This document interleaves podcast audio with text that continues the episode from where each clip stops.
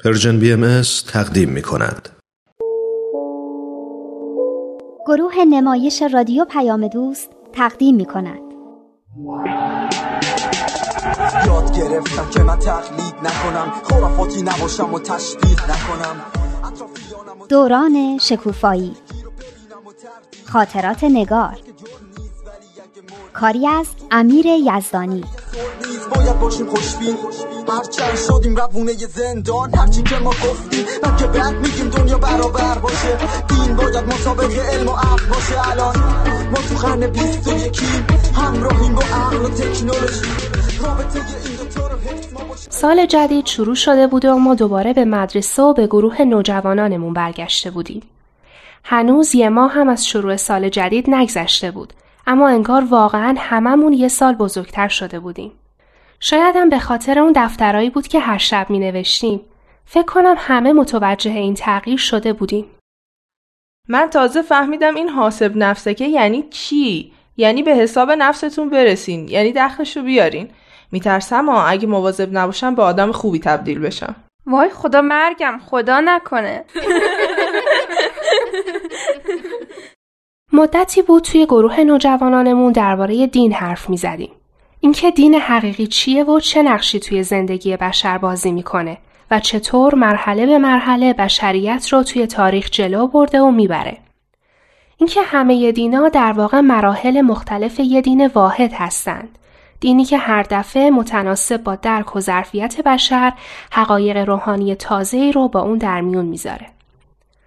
اما با اینکه دینها اسمهای مختلفی دارن و توی زمانهای مختلفی ظاهر شدن و بنابراین از خیلی جهات با همدیگه فرق دارن اما اساسا یکی هستن و اصول و اهداف یکسانی دارن. یه سوال مهم همه ما این بود که اگه اینطوره پس چرا این همه جنگ مذهبی توی دنیا بوده و هنوزم هست؟ جوابش توی داستان اون کشاورزی بود که گندم کاشته بود اما دشمنش اومد و میون گندماش بذر علف ریخت. این بذر علف رو کسای میون گندم های دین حقیقی ریختن که بیشتر از همه باید به فکر حفظ و مراقبت اون می بودن. یعنی طبقه که بیشتر از همه آثار مقدسه رو میخوندن و وظیفهشون راهنمایی و هدایت دیگران توی مسائل دینی بود. یعنی طبقه روحانیون. روحانیون بودن که به نظر من ندونسته با تعبیر و تفسیرای غلط و کوتهبینانه خودشون روی دین حقیقی رو پوشوندن و اونو از درخشش و تاثیر انداختن. همون چیزی که دوروبر خودمون می‌دیدیم که چطور روز به روز و تو همه جای دنیا مردم نسبت به دین بی تفاوتتر می شدن و حتی به مذهبی نبودن و لایک و آتئیست بودن افتخارم می‌کنن. این اون چیزیه که توی بیانیه دین الهی یکی است بهش گفتن بزرگترین و مخربترین خیانت. احساس می کردم هممون از این که داریم قضیه دین و درست می‌فهمیم لذت می‌بریم. بازم داشت دریچه های دیگه ای رو به ذهنمون باز می کرد. استنباط یک خواننده خوشبین و منصف این بیان این است که دین اساساً ماهیت واحدی است. به همین دلیل کلمه اسلام که از نظر لغوی به معنی تسلیم در برابر اراده خداوند است تنها از دوره خاصی از نزول هدایات الهی که مؤسس آن حضرت محمد بود یاد نمی کند بلکه همانطور که آیات قرآنی به نحوی تردید ناپذیر آن را روشن می سازد به معنی کلی دین است.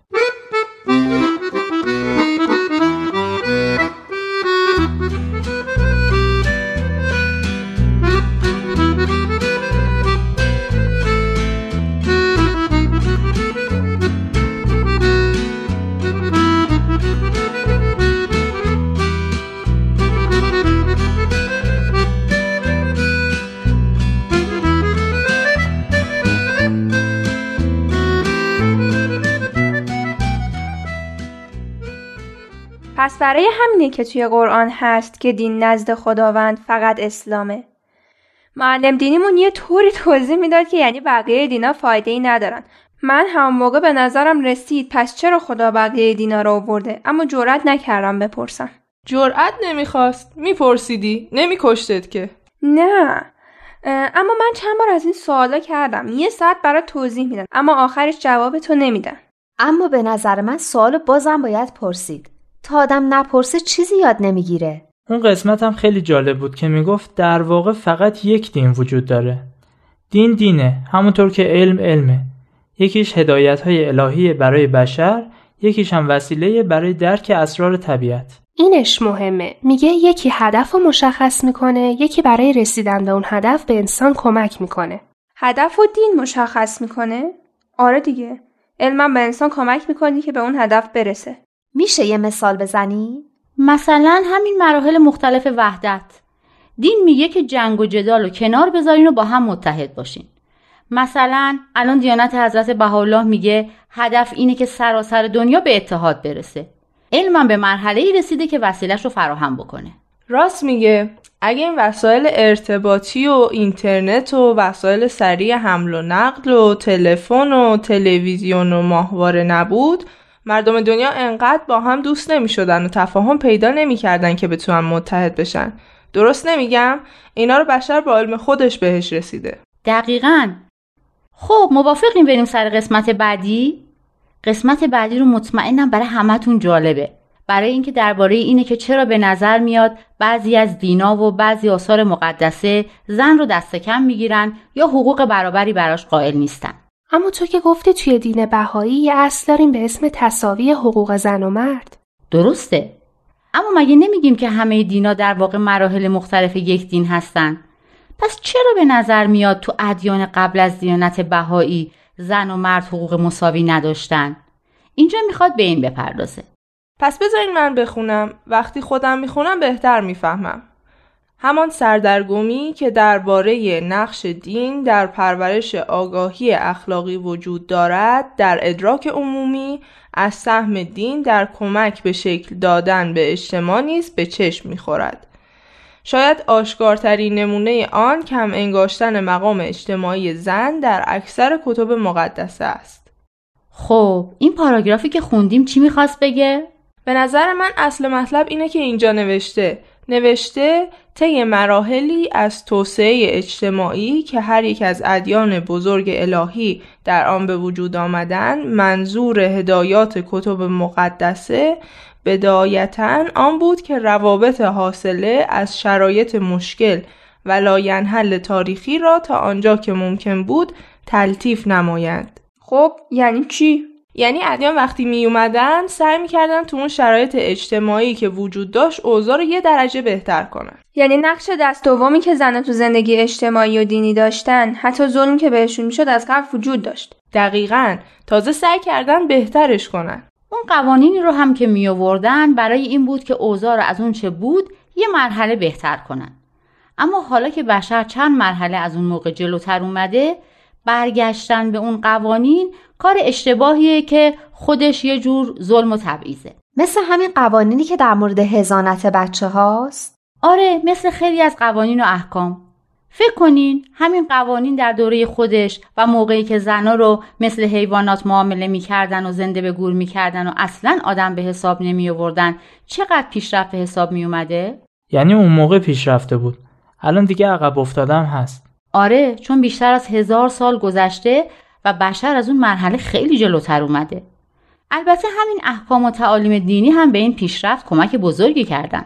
یعنی همونطور که یه جا نوشته بود این احکام و تعالیم نقش خودشون رو بازی کردن و بشر رو تا اینجا جلو آوردن. اما از اینجا به بعد دیگه باید جاشون رو بدن به احکام و تعالیمی که به درد امروز بخورن. آفرین چقدر قشنگ مطلب رو تحلیل کردی. خیلی عالی بود. واقعا همتون مطالب رو عالی درک می‌کنی. یه دوتا مثال دیگه هم اینجا هست. در مورد اصول احکامی که در روزگار خودشون خیلی بجا و موثر بودن اما امروزه دیگه باید جای خودشون رو به تعالیم و احکامی بدن که مناسب دنیای امروز باشه. ادامه بدیم؟ مریم جون تو بخون. ملاحظات مشابهی لازمه روابط بین جوامع انسانی بوده است.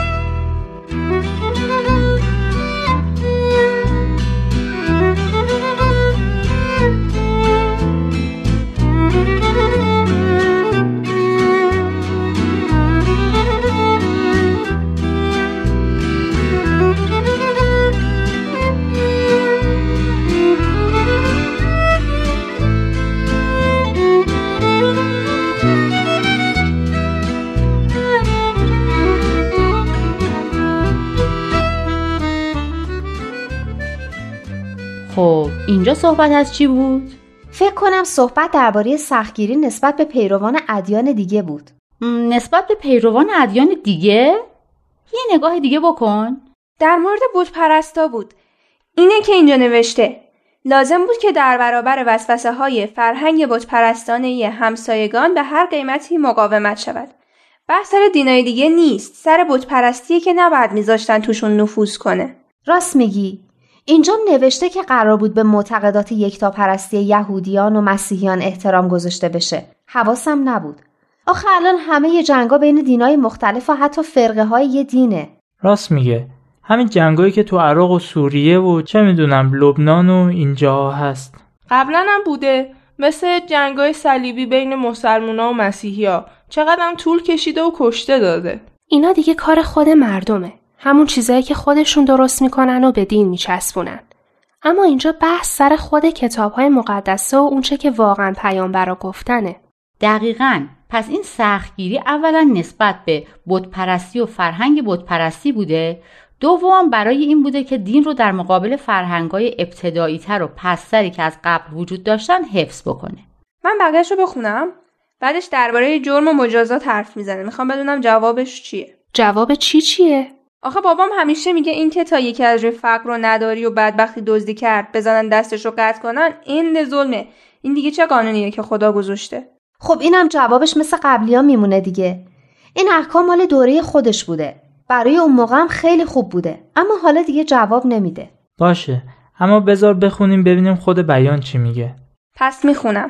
مجازات هایی که در اغلب متون مقدسه برای تجاوز به حقوق فرد یا منافع عمومی مقرر شده هرچند در جزئیات و شدت و ضعف متفاوتند ولی به طور کلی سخت و شدید بودند علاوه بر آن این مقررات غالبا به مصوم یا به اعضای خانواده او اجازه می دهند از متجاوز انتقام بگیرند.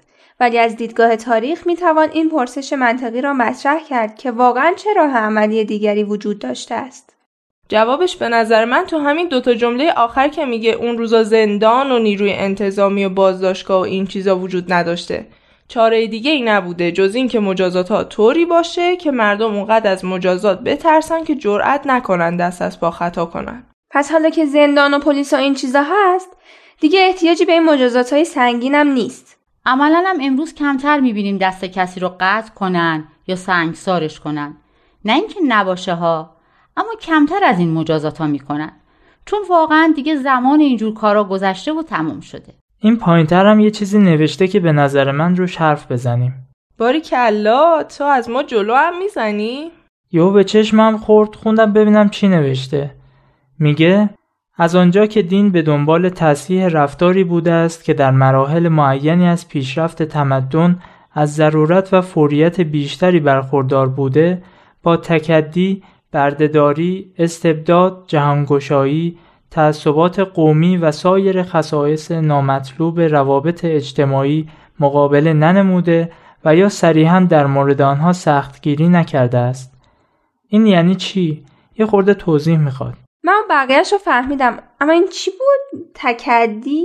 یعنی چی؟ تکدی یعنی گدایی یعنی میگه دینا درباره گدایی و بردهداری و استبداد و جهانگشایی و تعصبات قومی و این چیزا سختگیری نکردن. اون وقت چرا؟ اینا که خیلی چیزای بدی هستن. به خصوص اون بردهداریش که دیگه خیلی افتضاحه. راست میگه. برای چی جلوی بردهداری نگرفتن؟ بابا در مورد زنا که گفته بود. اینا وجود داشته. دینا که اومدن سعی کردن اوضاع بهتر کنن. اون موقع نمی شده کلا بعضی چیزا رو از بین ببرن. مردم نمی‌تونستن قبول کنن. شرایط طوری بوده که نمی شده. فکر کنم اینجا میگه که روی بعضی رفتارها تمرکز می‌کردن اونا رو درست می‌کردن با بقیهش زیاد کاری نداشتن چون نمی‌شده همه کاری رو با هم انجام بدن به قول تو مردم قبول نمی‌کردن و نمی‌شده یعنی هر دفعه که یه دینی میومده روی یه سری چیزا کار می‌کرده این بوده که گدایی و بردهداری و تعصبات و این چیزا رو ول کردن به حال خودش البته حضرت بهاءالله که آخرین تعالیم الهی رو اووردن همه اینا رو ممنون کردن. البته این آخرینی که میگم یعنی تا حالا آخرین. وگرنه بعد از ایشون هم پیامبرای دیگه میان و تعالیم دیگه میارن که مال موقع خودشونه. حتما اونام یه گروه نوجوانان تشکیل میدن میگن اه مردم اون موقع چقدر سرشون نمی‌شد و هنوز فلان کارا که خیلی افتضاح بوده می‌کردن. یه بیانی از حضرت بهاءالله هست که خیلی به حرفتون می‌خوره. میفرمایند درد امروز را درمانی و فردا را درمان دیگر. امروز را نگران باشید و سخن از امروز رانید. سمانه اینو دقیقا برای تو گفتن یعنی حواست به امروز باشه. حرف فردا رو بذار برای فردا. اما در اصل فکر کنم منظورشون اینه که هر دوره یا هر زمانی اقتضای خودش رو داره. نمیشه دارویی رو که مال بیماری پارسالمون بوده امسال که دوباره مریض میشیم بریم همونو بخوریم. مریضی پارسال مریضی پارسال بود مریضی امسال هم مال امساله. داروشون یکی نیست. تازه تاریخ مصرف دارو هم بعد از یه سال میگذره. اصلا خود مریضیه فرق می‌کنه. ندا جون میشه این جمله که گفتی رو یه بار دیگه بگی ما بنویسیم؟ میفرمایند درد امروز را درمانی و فردا را درمان دیگر. امروز را نگران باشید و سخن از امروز رانید تو همین بیانی هم هست. می‌تونین از روی خودش هم بنویسین. می‌بینی ندا؟ ما هم دیگه مثل نگار همه دفتر داریم. آبرومون رو نبر دیگه. حالا ندا فکر می‌کنه ما منتظریم ببینیم نگار چی کار می‌کنه بریم همون کارو بکنیم. اگه کار خوبی باشه چرا که نه؟ اما بچه ها این پاراگراف بعدی هم پاراگراف مهمیه. لب به مطلب توش هست. مریم جون بخون. بحث در مورد گذشته نیست بلکه عوارض و پیامدهای آن برای زمان حاضر مورد نظر است مشکل هنگامی بروز می کند که پیروان یکی از آینهای جهانی از تمیز دادن بین اصول ابدی و فروع گذرای دین ناتوان باشند و بکوشند تا مقررات رفتاری را که مدتها پیش معموریت خود را به اکمال رسانده است به جامعه امروز تحمیل نمایند.